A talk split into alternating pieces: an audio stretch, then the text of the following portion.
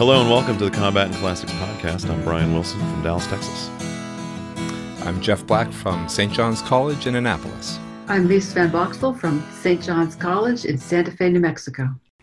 So today we are doing Philoctetes by Sophocles. Uh, Lise is going to give us a little background on the play and start us off with our opening question. Okay, thank you, Brian. So this play begins um, with a exchange between Odysseus, great hero from the Trojan War, and a sort of often stand in as Socrates, a metaphor for Socrates, or Socrates uses him that way. And he's talking to Neoptolemus, who's Achilles' son, about trying to um, deceive Philoctetes, who was a hero in the war, but who was abandoned on an island because he um, was bitten by a snake, apparently, that left him uh, with his festering foot that nobody could tolerate having on the ship. And so they had to deposit him and they left him there. Odysseus is now returned with Neoptolemus to pick him up and claims he needs Neoptolemus to help him deceive Philoctetes so that he can bring at least the bow that Philoctetes has back into the war because they apparently need at least it in order to win. Um, the drama ensues, which I think could reasonably be described as a sort of battle over Neoptolemus's soul or mind, um, where the two adversaries are Philoctetes on the one hand and Odysseus on the other. Um, whereas Odysseus is a proponent of using tricky speech or deceit in order to get what one needs to get done done. Uh, Philoctetes wants to claim that lying is ignoble. And so there's this back and forth, and Neoptolemus sort of has to navigate his way through this debate to see whether or not he is willing to lie, as Odysseus has asked him to do, in order to get this bow. Um, so I want to understand the terms of this battle a little bit more, but I want to go at it indirectly. My question is what is the significance or meaning of the bow itself? Hmm. That is that is an interesting. I was not expecting that. for for hopefully our like longtime listeners, if you're like reading some of this stuff, uh, you're kind of coming up with questions ahead of time, and that was not in my top twenty. Was let's talk about the weirdest one I had was let's talk about the birds, but that was because we did Aristophanes like a little while back. It's like well, keeps mentioning the birds. I wonder if there's a tie in there. The bow. What is this? Sim- well, let's let the, let's let the smart people talk, and I'll just shut up. well, maybe the place to start is with the thought that um, Philoctetes himself and Philoctetes' military skill or abilities could be separated, right? In other words, the bow looks like it's um, a weapon that comes from Hercules. Maybe Neoptolemus has a hope of wielding it himself. And it looks like he's initially under the impression that that's all he needs. He doesn't need Philoctetes' person to accompany him uh, back to Troy. He just needs the bow. If he can get his hands on the bow, um, he himself with the bow will be able to uh, cause Troy to fall. So uh, it looks to me like uh, it might be an attempt, uh, at least initially, to somehow divide the objectionable parts of Philoctetes from the useful parts of Philoctetes.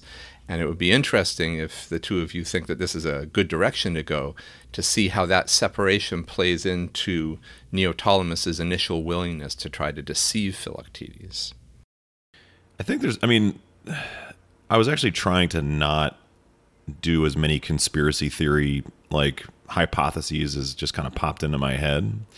Um, because Odysseus, it, you know, because he is the master craftiness guy, you know, he, he puts, I think it's around line 1050, uh, where he says, um, you know, we'll just take the bow, um, and we don't need the guy and and Teucer can wield it, or you know I can, you know, if Teucer can't.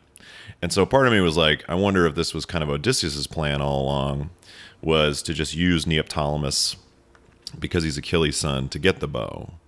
And then something it didn't it didn't occur to me what you mentioned of Neoptolemus wanting to use the bow um, on some level, but that Odysseus would want to use the bow was definitely like popped into my head of you know he wants to he wants to be the guy that conquers Troy. So maybe this was all kind of a ploy to get to allow him to do it. Let's so let's reel it back a little bit. Um, I do have a conspiracy theory, Brian, that you'll really like, but it's you got you got to think I can't wait. these things. I can't wait. We got to we got to build it up though. We can't just give it to. Well, I, I keep wondering, like, when should I let this drop? But um, I, there's so much to talk about that. But uh, oh, I just want too much buildup and losing too much time. But let's start with the smaller thing. The claim. I'm just looking around line 50. Um, Odysseus, when I said there's a sort of battle over um, Neoptolemus's soul, this is a, Odysseus' side of it. He says, "Son of Achilles, you must be noble in what you've come for, not only physically, but if you hear something new that you haven't heard previously, you must be of service, since you're here as a servant." So I take it. Uh, the suggestion is you already are noble physically, and he goes on to say that's that's sort of his nature, Neoptolemus's nature. But Neoptolemus, while he's willing willing to do what he needs to do to win a physical battle, like like arm to arm combat, etc., um, he at this point isn't willing to do mental battle, right? Uh, and that's what Odysseus is willing to do, right? He says, "When I was young, um, I'm looking at just around line 96 or so. When I was young, I too had an idle tongue and an active hand, but now as I go forth to the test, I see that among mortals it's speech, not action, that leads the way in all things. And of course, then later on, Philoctetes says to Neoptolemus, um, if you to, to, behave nobly is not to deceive, right? So he says at 475, those who are noble hate what is shameful and win glory by their generosity. If you fail to do this, the reproach for you will be ugly. But if you do it, my son, you will gain the greatest glory. So, again, the, the battle seems to be over deception. So I can't stand it, Brian. I have to drop the big conspiracy theory. But you can tell me we can. Well, maybe you'll just love it, but if not, we can work on it. Oh, but, I'm sure I will. Um, I think that um, the god that shows up at the end is Odysseus disguised. Ooh. Because um, he is so cunning. I think, and I think he had that pretty much. A, he had a number of tests um, that, that, he'd arranged um, to see if Philoctetes could be reasonable. I suspect he thinks he won't be, but then he sets them up for Neoptolemus to see whether or not Philoctetes will be reasonable. And Philoctetes prove he fails those tests, um, at least from Odysseus' standpoint. Maybe there's another one we'd like to examine. But Odysseus always thought, at the end, I'm going to have to show up and, and present myself as an as an authority because he's and that and that would mean ultimately as a god, mm. because Philoctetes will be able to obey a god, but he won't be able to obey a clever human being who's trying to persuade him. Mm. There is, uh, I mean, there may, may be a number of circumstantial things that support that. There is one maybe explicit thing in the text that supports that, which is uh, that moment where, and it's soon before Odysseus disappears uh, from the play as his, his own person, um, where he says, uh, when Philoctetes says to him, Who do you think you are? He says, I'm an instrument of Zeus and I'm doing Zeus's will. Right? So it looks like it's not a big step from that claim to an actual disguise that would be equivalent to that, namely being in the disguise of, of Hercules. Yeah. He also oddly shows up uh, very, very briefly. You know, he leaves, he comes back very briefly, at which point Neoptolem, uh, Philoctetes intends to shoot him. Right, and Neop- Neoptolemus stops him. And so it's very, very quick appearance and disappearance again. Um, and I interpret that as Odysseus primarily trying to show Neoptolemus, after Neoptolemus has reservations about using deception, um, that this man, uh, namely Philoctetes, is not going to persuade. So you, you either take him by force or you use deception, which is Odysseus' preferred mode. Mm-hmm. Mm-hmm. So segueing on what you were talking about there, Elise, I'm wondering also like with Neoptolemus and how much he's like playing a part in this and maybe isn't as honest as maybe he thinks he is. He, I, I get the feeling he is, but why does he not mention kind of Asclepius and the healing thing until like the end of the play? Like, why is that not presented like early on? to Philoctetes. Like he just kind of drops it at the end, and that's kind of what helps, I think, that and you know maybe Odysseus showing. I mean, let's just say it. I mean, Odysseus shows up at Heracles. Um, you know why why does he leave it till the end to mention like Asclepius, you know, being able to heal him? I was thinking uh, the name Neoptolemus is interesting to me. One possibility is that again, if it's a battle over Neoptolemus, which the name means new war, maybe that means new kind of war, and that it's important for Odysseus to bring together the noble physical prowess of Achilles, who I actually think is also very bright, but not tricky. Um, try to bring that aspect of Achilles together with mind. Um, and that much of the play and the unfolding of information, including the fact that you just highlighted, Brian, um, is necessary to, to show Neoptolemus the importance of actually being able to be deceptive, to fight with words, to use your mind, as opposed to always trying to duke it out. And maybe to show him what you briefly touched on, Brian, that I, I think Neoptolemus is a very impressive human being and genuinely noble, but um, he does, he is willing to lie. But that begins with um, including a lie to himself about his willingness to lie, which I think is quite typical of a certain type of noble human being. Yeah, that was very interesting. Like the the kind of emotional journey that he's going on here, right? He's got this conflicted loyalty of, you know, he's trying to follow the orders, right? Go get the bow. He's put in a very difficult situation, right? Um, why why Odysseus gets the gig is also kind of interesting, right? I mean, like why would you send the guy that like this guy hates, you know? Uh, and so he's got to have that cutout of Neoptolemus to actually do it. But then Neoptolemus, you know, is is you know pushes back initially, but then goes then says okay, but then says no, right? Can't do it. Gives the bow back. So I'm wondering like when we talk about Neoptolemus kind of nobility of spirit and this kind of concept of the new war, like is is Neoptolemus kind of more noble in the end or or less I guess would be the question. Nice question. Can I hit you back with another question? Bring in a mm-hmm. military tie-in. Um, he becomes kind of like a special ops guy, doesn't he? That is.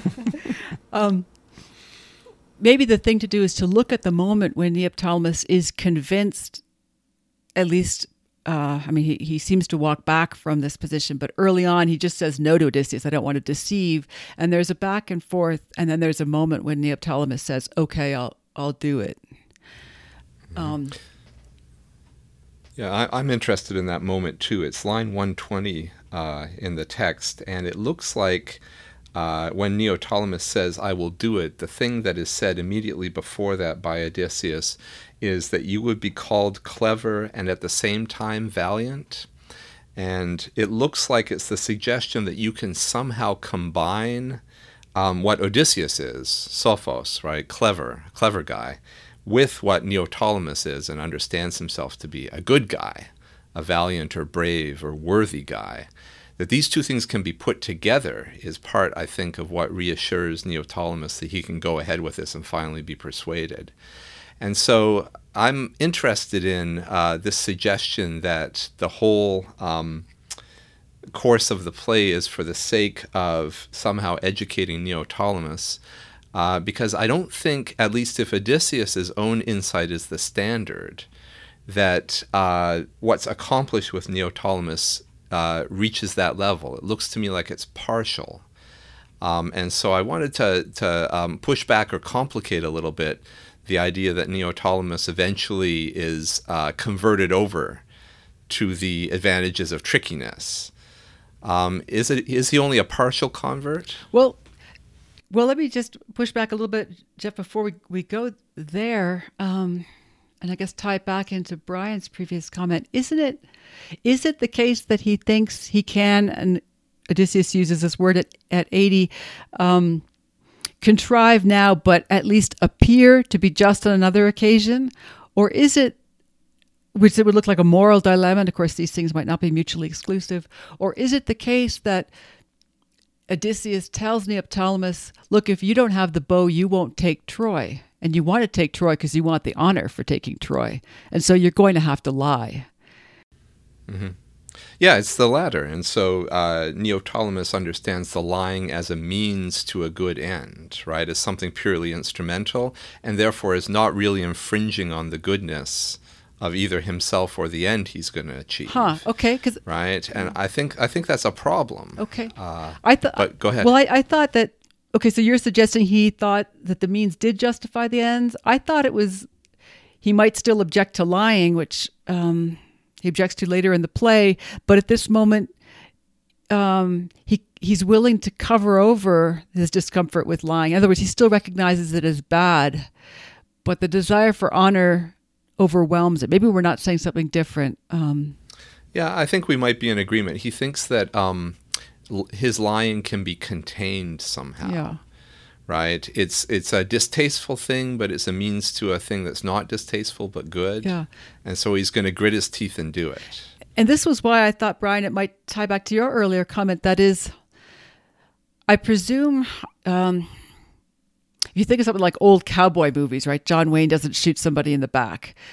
And I think that that's probably a fairly common type of sentiment among noble human beings and even amongst mili- military types. But it seems to me if you're doing sort of tricky observations, that's why I said maybe special ops, you better get over that hang up, right? You have, um, but I, I suspect it probably is challenging for people. Yeah, I think that you know this is a super interesting couple of lines that you know uh, Jeff pointed us to. Um, I'm wondering if, if I can get one of you to uh, read. Uh, I'll be the shady guy. Um, like I'll read Odysseus, and if somebody else wants to read Neoptolemus, starting at uh, let's see, uh, bum, bum, bum, where Neoptolemus, it's like 108. Uh, do you not find it vile yourself this lying? Yeah, I, I'd be glad Okay, to so uh, Jeff, be the Jeff is Jeff I'll is be the young guy.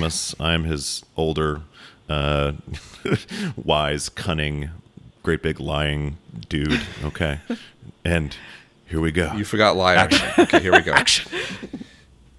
Do you not think it disgraceful to tell lies? Not if the lying brings our rescue with it. With what kind of a face will one be able to utter such words? When one does something for gain, one need not blush. But what advantage is it for me if he should come to Troy? His weapons alone are destined to take Troy. Then am I not the one who is to capture it, as you said? Not you apart from them, nor they from you. Hmm.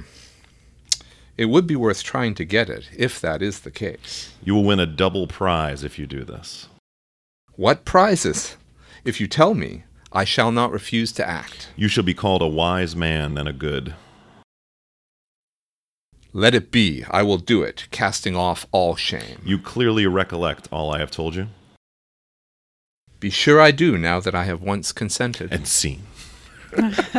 so it's interesting in there for me.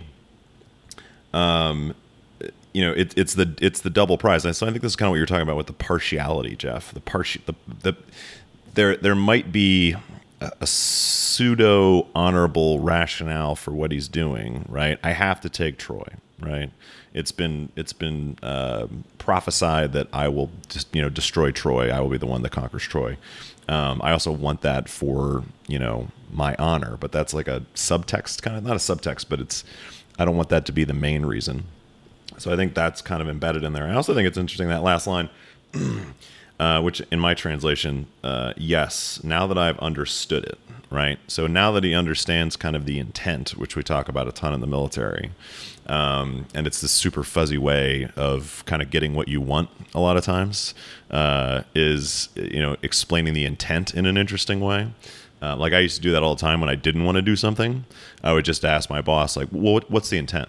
Like, what, what's your intent? And that basically means, well, this is a dumb idea and I don't want to do it.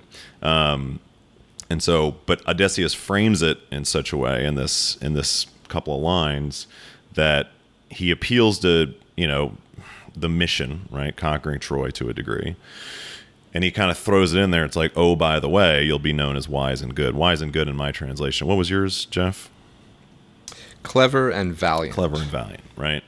So he's appealing to something personal, but he's also appealing to the mission. So I'm just wondering, and I think I mean I, I still haven't resolved this. Like I, for me, I still haven't resolved like I want to give Neoptolemus a generous reading and say, well, he's doing it because he's got to conquer Troy, right? But how much of it is that he wants to be known as clever and good, and clever and valiant? Yeah, line 120, let it be, I will do it, casting off all shame, suggests that Lisa's reading is correct, right? In other words, he doesn't he hasn't been persuaded that lying is not shameful. He's been persuaded that he's going to endure some degree of shame uh, for the sake of something else. Right. And it um I think we might have alluded to this area of the play earlier on, but when Philoctetes is sort of accusing Odysseus of being unjust, the gods are just, but you you are not. Odysseus has that line like, "I'm the guy, I'm just the guy that's needed at any time. I'm that guy." So he, it's not like he doesn't have any kind of north star moral kind of moral guide. I don't think it's one that that doesn't include his own good in some way. Um, but he is very flexible. He doesn't seem to have moral, typical moral laws that legislate that that don't allow for prudential calculations. This is around I'm looking at about 1044. Um, he gets accused. Philoctetes says, "You know, you'll perish for the wrong you've done me. If the gods care about justice, and I know they do care." And Odysseus comes back and says, "You know, I could say many things in response to this man's words, if time permitted. As it is, I limit myself to saying just one thing." Where there's a need for such men, such a man am I. And whenever there's a competition of just and good men, you will find no one more pious than I. My nature is to desire victory in all things. And that's, that's of course, a tricky statement. That line, um, when it's necessary, you'll find no one more pious. And I don't think that's uh, how a pious person might want to think about their piety. They would think, I'm always pious. But it looks like Odysseus is um, folding his piety into what's needed at a given time. I don't know that he's making that distinction. Yeah, if I if I could make this claim, it looks like Odysseus has the real combination of cleverness and goodness that Neoptolemus is um, hoping that he could have uh, at the beginning of the play, uh, maybe with some degree of self deception. And so that's why I'm interested in returning to our uh, general conceit here, our thought that um, the appearance of Heracles is really the appearance of Odysseus in disguise at the end.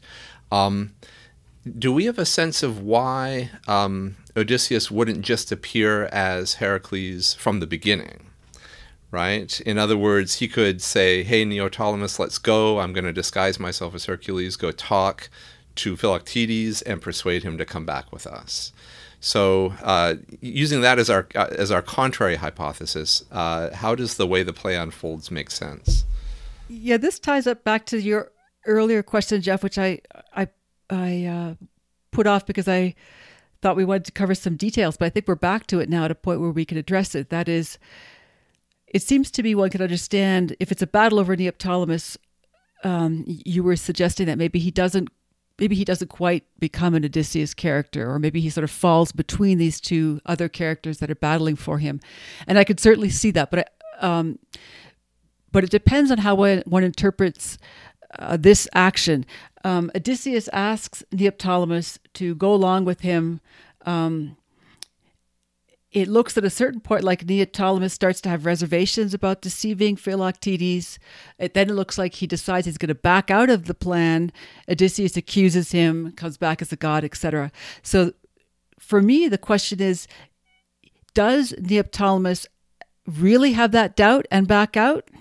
Or by that point, have they already talked and Neoptolemus is on board with the plan?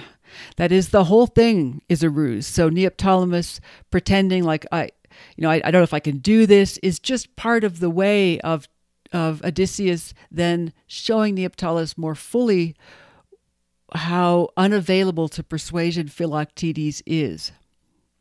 And so let me take a slightly larger group if uh, view of it.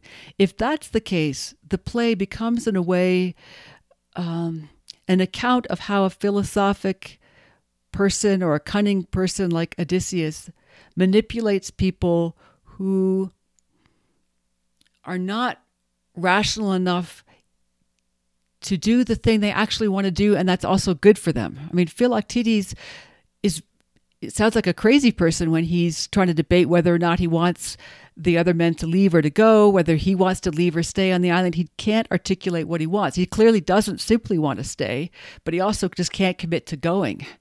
And so Odysseus, I think, might be saying to himself, Look, Neoptolemus, I'm showing you for that person, they can't reason their way out of this problem because they haven't really understand understood what the noble is.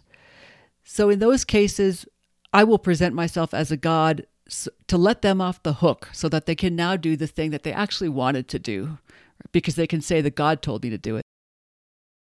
Mm-hmm. Mm-hmm. Yeah, that uh, is pretty persuasive to me in the case of Philoctetes, right? So it really does seem like Philoctetes, um, the best situation for him would be to go and be healed, as Brian was mentioning, by the uh, healers who are at Troy, and also to win the great glory that presumably he's going to win. Um, I, I, am a little puzzled about the, the story of how Troy eventually falls versus the story of how Troy is supposed to fall, according to uh, this play. But leaving that aside, um, I guess where Neoptolemus is concerned, I have some more hesitations. Um, this would require us to say, I guess, that what looks like an emerging friendship between Neoptolemus and Philoctetes is feigned right? Because Neoptolemus sees Philoctetes as un- unreasonable, and it's not possible to be friends with somebody you judge to be unreasonable, right? Um, but that, I guess, seems to me to make a lot of the prelude to the appearance of Heracles um, a waste of time. Well, it's uh, or I mean, I don't want to rule that out yet because I I'm certainly willing to be persuaded. But just pushing back on the other alternative, it would if Neoptolemus is learning how to become Odysseus like, I don't know if he rises quite to that, but if he rises farther than the alternative interpretation we're entertaining, it might be important that he sees what Odysseus already knows about Philoctetes. You know, so there's that point where he tries he um, tries to convince Philoctetes, so he takes up persuasion, and Philoctetes won't listen. And he concludes, Neoptolemus concludes, You won't listen to advice, you have become savage. Right. So I take it that it was just an effort. Okay, well, Odysseus, I don't know if I fully believe you, so let me try. But if he can't be persuaded, then fine, we'll go along with that alternative plan. Yeah, and the pity inducing aspect of Neoptolemus, I'm sorry, of um, Philoctetes then, is not um, a major player in this, right? In other words, uh, the injustice of his being abandoned, the poverty of his condition, all these things. Um, Neoptolemus is not feeling that genuinely, but claiming to feel it. Well, do we have to go that far? So let me walk it back. I mean, I, I know I'm, I'm suggesting it's a very tricky play, but um, at the very opening, Odysseus claims, and of course, we don't have to take him as simply telling the truth. He claims that he left Philoctetes on the island like a child. He refers to both Neoptolemus and Philoctetes as, as a child in contradistinction to himself, who he, he implies as an adult. And he says the, that he was forced to leave. It was the kings who ordered to leave uh, him to leave Philoctetes mm-hmm. on the island.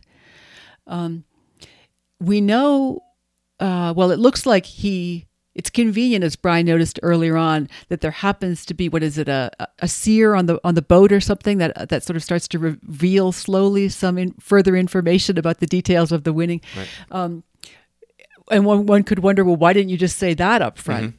My guess is because Odysseus is making all of this mm-hmm. up. So let me cycle cycle back.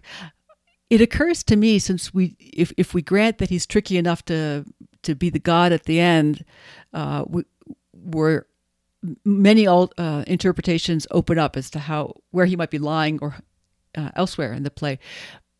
But it occurs to me that um, he might not have been ordered to go back and pick up Philoctetes. Mm-hmm um, maybe just the bow, maybe neither, but certainly not Philoctetes. But he first goes back to get the bow and then insists, no, actually, it turns out we need both things, Philoctetes and the bow. And I wonder whether the whole thing isn't Odysseus saying, you know, okay, so we had to leave the guy under the circumstances that we were in, and I was also ordered to do it by the guys in charge of the whole um, battle. But I didn't feel good about that. And now that I have an opportunity to go get him, I'm going to do that. Uh, in other words, that there actually is, from a noble perspective, um, a high minded reason for the whole event. But then within that noble aim, Odysseus is willing to do what has to be done mm-hmm. to secure Philoctetes and um, to educate Neoptolemus. So the, the noble motive would be to redress what was actually a, a, mistake on the part of Agamemnon and Menelaus, namely leaving him behind on the island. That wasn't necessary, right? The reasons given are the smell, the sounds he makes, and his interfering with the sacrifices. But maybe none of those things amounts to a, uh, as serious a reason for Odysseus as having a fighter who's very good with a bow, right? Well, that, or else, like, I might even grant that, uh, you know, if you're in a battle circumstance and most of your men look like they might have some sort of rebellion because they can't tolerate this guy's stinky foot, mm-hmm. um, that you have, you really do have to address that problem, which means you might have to leave that guy behind at that mm-hmm. time, mm-hmm. but that it would be humane, uh, decent, noble to go and pick that guy up later on when you could. Mm-hmm. Mm-hmm. And that and that the kings actually don't care about that at all, but Odysseus does. Well, can we um, press a little bit on what role Philoctetes plays in the new order that's put in place um, when Odysseus has been successful in his, uh, uh, you know, acting as as Heracles? Uh, how are we seeing um, how are we seeing his place in the in the new order or the new war that's being envisioned here? Neoptolemus's place? Uh, Philoctetes' place. Philoctetes. Yeah. Place. Well, I guess the interpretation I'm pursuing could go two ways. One, one, there's something to the actual prophecy that he really is in some way needed to do this. Uh, and the other and I guess I'll maybe I'll add a third. The other would be he isn't, that Odysseus is working with this as a way of justifying picking up the guy, uh, which he might not be able to justify to the kings otherwise. Mm-hmm. Um, mm-hmm. And I guess the third one is some is a combination. Yeah, there's a couple things that maybe support what you're talking about, at least that I that I like, and you know, the first is um, that the prophecy kind of changes right as it goes. Like it right. like odysseus kind of massages it a little bit. And it's right. like neoptolemus is like well i have to have this bow to conquer troy. Yeah kinda you know? And then at the end it's like well no you guys are gonna like protect each other and that's gonna be kind of what's going on. So he feels like he's kind of riffing on it. Jeff also mentioned you know agamemnon and menelaus right? And that was their decision to get rid of this guy. And odysseus you know in the iliad kind of has to constantly undo like what Agamemnon and Menelaus want to do, mm-hmm. right? Like Agamemnon and Menelaus, like here's what we're doing, and Odysseus has got to be like, let's just, you know, hey Nestor, let you and I need to talk, and uh, we need to kind of work this out and get the kings to change their mind, right?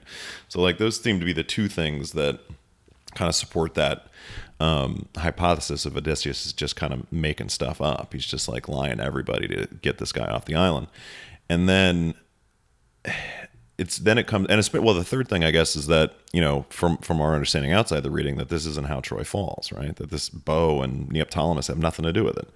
Um, so we're we're kind of left with either an option that we haven't thought of for why odysseus is doing this or that odysseus just wants to get him off the island. And so then it's kind of i think ties back to jeff's question of why go through all these steps mm-hmm. right? Why go through all these steps to make that happen you see, I, I think um, Lisa's suggestion is right that we should be looking for a new kind of war um, as a result of this play, and that it's Odysseus's machinations. But I had been thinking of uh, the new thing being a kind of unit of Neoptolemus and um, Philoctetes together, right? Philoctetes, like um, some of the previous heroes, uh, prided himself on his independence, but now he's had this experience really of his dependence on others um, and his experience of great suffering. And uh, there are signs that Neoptolemus is like his dad, right? Like Achilles in um, disdaining lying, but now he's had a taste of the benefits of lying. And so it would be like a second generation of um, Homeric heroes who are uh, slightly improved versions of the first generation, and therefore slightly more um, tractable from Odysseus's perspective, more useful, more likely to get inside a horse and keep quiet for long enough to take Troy. I, I like that. Can I just add though the the thing that kind of I think happens at the end, and I was thinking a lot about this one, kind of um, as we've been talking, is you know Neoptolemus kind of finds the win-win, right? When you were talking about like special operations stuff, you know, when I was a HUMINT guy, you know, we get you get trained in all this manipulation stuff and how to like read people and how to like get them to do what you want and you know, at the end of the day, like usually the thing that works is find the win-win, right? Find the thing that they want and the thing that you want and make it work. And so at the end, we're kind of left with this, hey, we're going to heal you and we're also going to let you conquer Troy, right? And so I, I, there's part of me that is looking at this guy who's been on an island for he's been on there for like what nine years, ten years, something like that, and he's been out of the fight, and you know what appeals to someone more right than you know if you're wounded if you're alone um, and if you're a warrior then to get back in the fight to be back with your unit and to you know win a stunning victory. And so it seems like part of it is you know how it's wrapped up. You know hey i'm going to dress up like hercules. Uh, we're going to go through all this stuff to kind of find what's going to what the win-win is. But i'm wondering if it's not that in the end they just found a win-win that that's the new kind of war is just like hey just negotiate and just try to figure the it only, out I mean, they are finding a win-win, but um, the way you put it, Brian, would make me wonder why couldn't they have just negotiated without the appearance of the god? And it seems very important to Philoctetes that he doesn't have to take responsibility for having allowed himself to do the thing that he kind of wants to do. Um, that he claims, well, Odysseus says, well, listen to my authoritative words. He needs to feel like he's has some sort of um, divine sanction. Yeah. Yeah, that seems right to me, and that would be, I suppose, a limit on his tractability as one of these new heroes, right? That uh, if you have to stage a fairly elaborate deception in order to persuade him to let go of principal positions that he's taking, then maybe the experience of being abandoned on the island didn't soften him very much at all. Right. And so, would it be? could I start to answer my own opening question? Just Sure. throw out um, an interpretation and then get some pushback from you guys or help developing it. But so when I see Philoctetes with a bow at the beginning of the play, or I see that image, for me that immediately evokes Oedipus, and in particular the riddle of the Sphinx that Oedipus solves, which is what walks on four legs in the morning, two legs at noon, and three legs in the evening. And there, of course, the answer is the human being as the human being moves through the three stages of life uh, uh, infancy adulthood and old age when you have a cane that that's that's your third leg um, here something analogous is happening but i don't think it's simply the same and i think i would put it this way it's still a riddle about the human being but it's done sophocles style and here the bow is a deceptive weapon isn't it it's not a weapon where you're hand to hand combat. You're standing at a distance from somebody, which in the Iliad is already regarded as a little uh, suspect in terms of you know the manly man that wants to just meet everybody head on. The arrows are poisoned. He shoots birds with them. The arrow even has feathers on it. It looks like a bird. So the so um, I wonder whether in this play we're supposed to see that man is a deceiving animal or an artful animal, if I wanted to be a little more flattering about it. And that's what we that's what the play demonstrates by leading us, in addition to Neoptolemus, through Odysseus's um, showing us this fact about the human being. That whether we know it or not, we we we do use art and therefore deception. Um, and then the question is really be clear about it and use it for the right end, um, probably within certain parameters. I don't I don't suspect that any means justifies the end, but um, the ones used here seem to be acceptable. Mm-hmm. Yeah, there's a detail in the Odyssey that really supports this, which is when Odysseus himself strings the bow. Uh, in he's surrounded by suitors who are trying to marry his wife uh, without his consent, uh, and just before he kills them all with arrows, uh, uh, Homer points out that the bow is like a lyre, like a stringed instrument, and uh, Odysseus is about to um, sing a song, as it were right, or tell a story by shooting them with arrows. And so it does look to me like there is uh, a connection, uh, maybe that Sophocles is playing on also from the tradition, between the bow and a kind of uh, speaking or a kind of tongue, as uh, Odysseus himself would put it, yeah. right? Yes, and then there's even oddly, so back to our earlier um, observations that Neoptolemus and certainly Philoctetes don't understand the degree to which they already rely on art, at least. Um, Philoctetes says, the what saved me is that I'm able to call forth the invisible light, which he then connects to fire. Um, but of course, one might think the invisible light might also be something like mind or intellect. But it's fire that saves him, and fire in the myth of Prometheus is a symbol of art and mind and artfulness.